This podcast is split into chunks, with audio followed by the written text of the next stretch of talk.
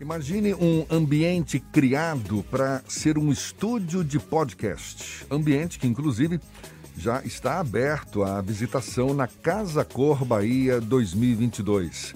É o projeto da arquiteta Jéssica Araújo, espaço onde os episódios do podcast são gravados durante a mostra de decoração. A ideia é levar os conteúdos disponibilizados nas plataformas digitais para o público de diversas partes do Brasil, para que possa acessar esses conteúdos na hora que quiser. A arquiteta Jéssica Araújo é nossa convidada, é com ela que a gente conversa agora. Um prazer tê-la aqui conosco. Muito obrigado por aceitar nosso convite. Bom dia, Jéssica. Bom dia, bom dia, Jefferson, Ernesto, todo mundo que está escutando. Um prazer estar aqui contando um pouquinho da nossa história, do nosso ambiente na Casa Cor e também dessa novidade que é o podcast, né? Pois é, estava é... vendo aqui o material de divulgação desse estúdio. É um projeto que convida o público a mergulhar na experiência de ir além das superfícies, trazendo em sua essência a natureza como protagonista. Explica melhor para a gente que experiência é essa. Exatamente. Então, é, a minha quinta edição de Casa Cor Bahia, minha quinta participação, e todos os anos a gente, a gente vê muito na Casa Cor espaços residenciais, né? Então, são quartos, salas que são muito bacanas, inclusive a mostra vai até domingo, todos estão convidados a aparecer por lá. Mas eu pensei, o que trazer de diferente dessa vez, né? O que está acontecendo? Eu sempre tento trazer um olhar inovador, não só na arquitetura, mas também na proposta. E aí eu pensei, poxa, por que não a gente lançar um estúdio de gravação dentro da Casa Cor Bahia e de podcast, que é um formato da, é, das mídias sociais, é um novo veículo. Novo não, né? Na verdade, o podcast já vem um tempo, mas agora cada vez mais vem ganhando mais força. Então, a Casa Cor é um lugar que a gente tem essa pluralidade de, de projetos, de visitantes, de conteúdo. O nosso espaço tem muito a contar. Então, sei por que não a gente faz essa comunicação além da própria arquitetura.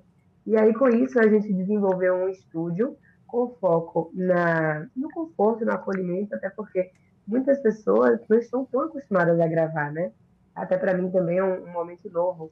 É, me lançar no, como, como âncora de um podcast, porque na verdade eu sou arquiteta, é nisso que eu me sinto segura, e então é um projeto super inovador, em que eu ainda estou me, me adaptando. Mas assim, quando você propõe um espaço acolhedor, que ele foge um pouco dos padrões convencionais, porque às vezes as pessoas ficam um pouco assustadas com câmeras, muitos microfones, então a intenção ali foi proporcionar a atmosfera de fato que trouxesse esse acolhimento. E aí, com isso, como é uma Casa Cor também, não podíamos deixar de ter um cenário diferenciado, aconchegante, e a gente já tinha uma parede por trás de toda a estrutura da casa, uma parede de contenção verde, e que por isso que a gente chama de além das superfícies, foi o conceito do projeto. Quando a gente quebrou a parede principal, além dessas superfícies, a gente viu a natureza como protagonista, e a intenção do nosso Pode Misturar também é essa, é mostrar além da, o, que, o que está além das superfícies, né? O que está além da, da, de grandes empresas, das pessoas que a gente vê pelas mídias sociais, mas muitas vezes a gente não sabe a história delas. É, e como você disse, né, o podcast, por mais que não seja é, tão novo assim, mas vem ganhando um protagonismo cada vez maior, não é? Enquanto recurso de comunicação, enquanto conteúdo para ser disponibilizado pelas redes sociais. E você, nesse contexto da Casa Cor, apostando nessa ideia... Falo nesse contexto porque a Casa Cor, historicamente, preza, não é, pela inovação, pelas eh, as novidades do, do, da arquitetura como um todo. Como é que você avalia? O que, que, o que, que tem de novo hoje na arquitetura? Eh, sempre procurando, eu sei, aliando, eh, procurando aliar, não é, as, as necessidades básicas de você contar com um ambiente que corresponda às suas expectativas, mas que, que ofereça... sempre algo a mais, que tem muito a ver com o bem-estar, não é, das pessoas. O que, que você destaca hoje como tendência da arquitetura brasileira? Então, a arquitetura é muito cíclica, né? A gente tem que estar sempre atualizado. Eu, particularmente, todos os anos, eu faço as minhas visitas para todas as feiras e mostras nacionais. E por conta da pandemia, não, não retornei à, à Expo Milão, que é o que também rege todo esse nosso mercado a nível mundial, ano que vem estarei lá. É... Então, assim, a gente tem que estar atento ao movimento, a gente percebe que cada vez mais as pessoas têm estado em contato com elementos materiais naturais. Essa aproximação com o natural faz com que a gente se sinta melhor, proporcione o bem-estar dentro de casa. Porque há um tempo atrás, é, a gente percebia muito essa arquitetura mais importada. Você trazia muitos papéis de parede que tinham referências mais clássicas, é, é, da Renascença, barrocas, muito mais para o lado mais francês, lustres de cristal. Hoje a gente percebe, já há algum tempo, na verdade, na Casa Cor dois mil e dezoito, eu já trouxe muito isso muito presente, é, cerâmicas, barro, trabalhos manuais, artesanais. Então, cada vez mais, as pessoas têm dado valor à nossa matéria-prima, à nossa cultura, buscado a nossa própria arte. O design brasileiro tem sido considerado um dos grandes sucessos do mundo também. Nós temos designers excelentes de, e as pessoas hoje têm valorizado muito mais isso, os nossos designers aqui, é, no sentido atualmente, né, no momento, é, agora, em dois mil e vinte e dois, uma crescente muito grande para o mobiliário mais orgânico também, linhas mais curvas, desconstruídas. É, o nosso mercado é muito intenso, revestimentos também. É, você pisca, passa seis meses sem, sem estudar, sem frequentar os lugares, quando você vê, já tem uma atualização muito grande de materiais, que também estão sempre vindo nessa linha dos materiais mais naturais, pedras, madeira, tudo que traz esse contato mais próximo com a natureza. Ô, Jéssica, bom dia. Ernesto aqui. É... Sim, Ernesto, bom dia. A gente está... O podcast não é exatamente a novidade, mas a novidade é uma onda de podcast. Todo mundo está fazendo podcast, né? É, autônomos estão fazendo isso em casa, principalmente depois da quarentena, todo mundo virou comunicador. Já estava um pouco nessa onda, agora todo mundo, né? Eu te pergunto Exato. o seguinte, é, para quem está improvisando o seu estúdio, para quem está empreendendo, pensando nisso como, como um negócio também, a partir desse contato com esse estúdio super transado que vocês fizeram na, na Casa Cor, dá para a gente aproveitar essas ideias e, de repente, dar uma guaribada no estúdio que você faz em casa ou na sua empresa, no seu pequeno negócio? Com certeza, ótima pergunta, porque, como você falou, depois da pandemia, durante a pandemia, isso foi um crescente muito grande. Começou com as lives, né? Todo mundo preso em casa, queria se comunicar de alguma forma, e acabou trazendo essa conexão é, com pessoas do outro lado do Brasil, com, em outros países, a gente podendo se comunicar virtualmente. É, o podcast tem sido um crescente e eu, particularmente, quando eu fui montar a Casa Cor, pesquisei bastante, mas ainda não tinha muita noção de equipamentos. Vocês que trabalham com rádio, vocês estão acostumados com o estúdio, sabem muito bem. Mas eu, como, quanto arquiteta, tive que pesquisar bastante em como fazer isso da melhor forma que também encaixasse com o nosso orçamento, porque montar uma casa com um cenário é um custo alto e a gente conseguir proporcionar um, um estúdio que funcionasse efetivamente, não fosse só um cenário também. Então, assim, é, não tem jeito, a gente, quando lança algum, algum produto novo, porque o podcast pode se tornar também uma nova possibilidade de negócio, é, é importante investir em bons equipamentos. É, eu inicialmente achava que ia ser algo mais simples, mas a gente quis investir num podcast com realmente bastante qualidade, então nós temos três câmeras profissionais, diretor de cena, diretor de corte, É, cinegrafistas acompanhando ali um social media também para fazer as gravações, mas a nível de home office, como foi a sua pergunta, é, acredito que o importante mesmo seja investir pelo menos em um bom equipamento, pesquisar bastante os podcasts, porque é, entender qual é o grande lance, que é você gravar um episódio inteiro, mas conseguir fazer pequenos cortes para que você consiga divulgar ele nas mídias sociais, para fazer com que as pessoas tenham interesse de ir no canal no YouTube para assistir no próprio Spotify. Mas, primeiro, tentar trabalhar essas pílulas de conteúdo, né, para que chame a pessoa e que ela consiga ter, tenha o desejo de saber um pouco mais. É, bom equipamento de câmera, de microfone, se for, se for gravar para o celular, que muita gente faz isso. Então, investir num bom aparelho de celular que tenha um áudio mais puro, um áudio legal, é, porque tem um podcast só em áudio, para explicar para o pessoal, que algumas pessoas ainda têm muita dúvida sobre o podcast. Tem um podcast só áudio, né, que a gente lança em algumas plataformas como Spotify, e tem o, o videocast, que a gente está fazendo os dois. Então, a gente lança também no YouTube. Então, para começar, eu sugiro que, assim, pode começar pelo menos com o áudio no Spotify, que é de uma forma mais fácil, é, até você conseguir sentir um pouco mais de segurança e poder partir para a parte de vídeo. E também pode ser feito de uma forma online, que algumas pessoas têm feito também. Eu, particularmente, não comecei com online, e como você falou, muitas pessoas estão se lançando. Eu não sou jornalista. Vocês são experientes, É, é, eu estou tão acostumada a gravar nesses dias da Casa Cor, com convidados que também é, são pessoas que não são da área, então quando eu escuto vocês eu percebo a diferença grande no conhecimento, na competência, enquanto jornalistas, enquanto pessoas que trabalham com comunicação de fato. É, mas, querendo ou não, o podcast trouxe essa,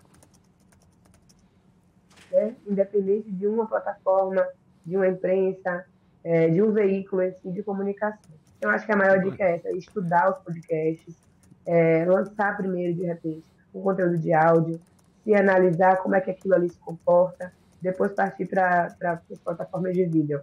Agora, como é que a gente dá uma, uma melhorada na acústica do lugar? Se você tem um espaço ah, pequeno, bom, que tem azulejo, parede revestida com azulejo, por exemplo, o que, é que a gente pode fazer para melhorar, para o som não ficar aquele som de lata, como a gente diz no rádio? Não, excelente. Eu ia falar sobre isso, acabei esquecendo. O episódio que a gente gravou foi com o pessoal da Audion Acústica, que fez o nosso projeto acústico, e o pessoal da Trissoft também, que trouxe todos os elementos. E a gente deu essa dica no nosso podcast em como tentar transformar um pouco mais os espaços, porque geralmente quando você está em casa, é, existe essa reverberação. As pessoas entenderem sobre a reverberação. É como se você jogasse uma bolinha de ping-pong e ela ficasse se batendo no espaço de um lado para o outro.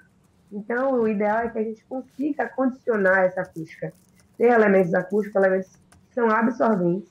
É, não é só aquela, não é a questão da casca de ouro. Por exemplo, acústico seria interessante, eu recomendo é, a equipe da Audion, mas é, pelo menos tentar buscar, depender de como seja a situação de cada um, buscar elementos que são absorventes, é, sono absorvente, por exemplo, lã de pet, lã de vidro, é, por exemplo, o próprio paisagismo do nosso espaço, ele também absorve um pouco o som, então tentar trazer esses revestimentos em determinados lugares.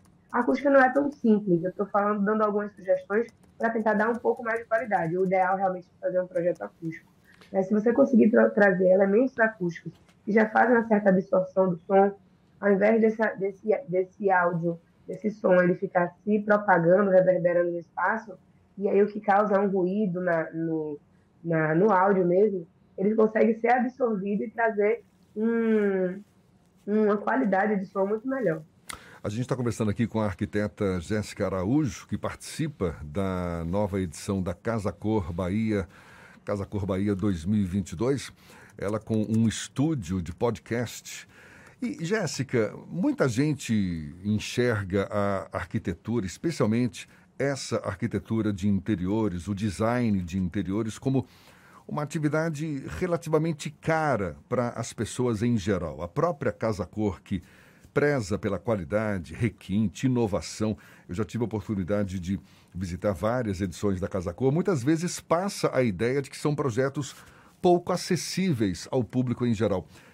Isso é fato ou é preciso desmistificar? A arquitetura de interior é algo acessível também ao público médio, de, de, de renda mais baixa, ou de fato é algo mais requintado? Boa pergunta também. Explicar isso. É, a situação da arquitetura, arquitetura de interiores, existem muitos profissionais por aí. É, o mercado ele tem estado muito amplo.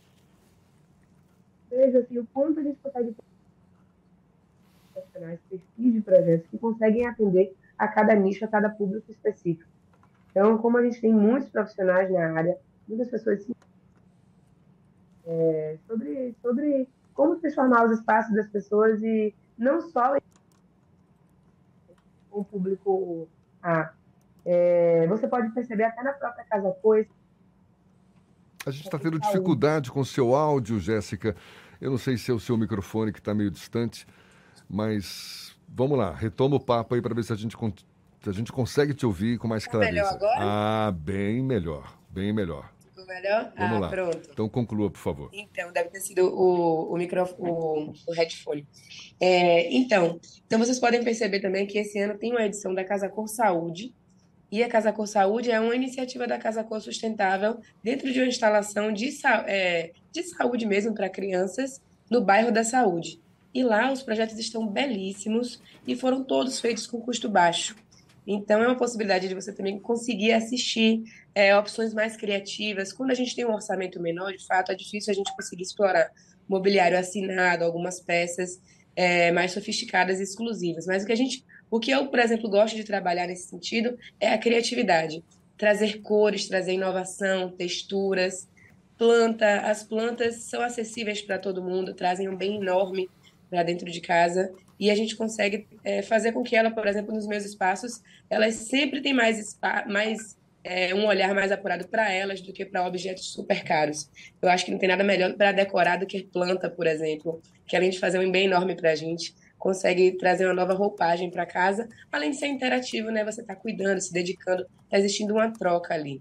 Ah, legal. E olha, parabéns pela, pelo projeto, pela iniciativa. Jéssica Araújo, arquiteta que está participando aí da edição dois mil e vinte e dois da Casa Cor Bahia, que inclusive vai ficar aberto ao público até domingo agora, né? quatro de dezembro, na rua Sapucaia, Horto Florestal, em Salvador. Jéssica, mais uma vez, muito obrigado pela sua disponibilidade e sucesso. Seja sempre bem-vinda aqui conosco. Até uma próxima, então. Eu que agradeço vocês. Obrigada, pessoal. Bom dia. Bom dia. Agora, sete e quarenta e seis na Tarde F M.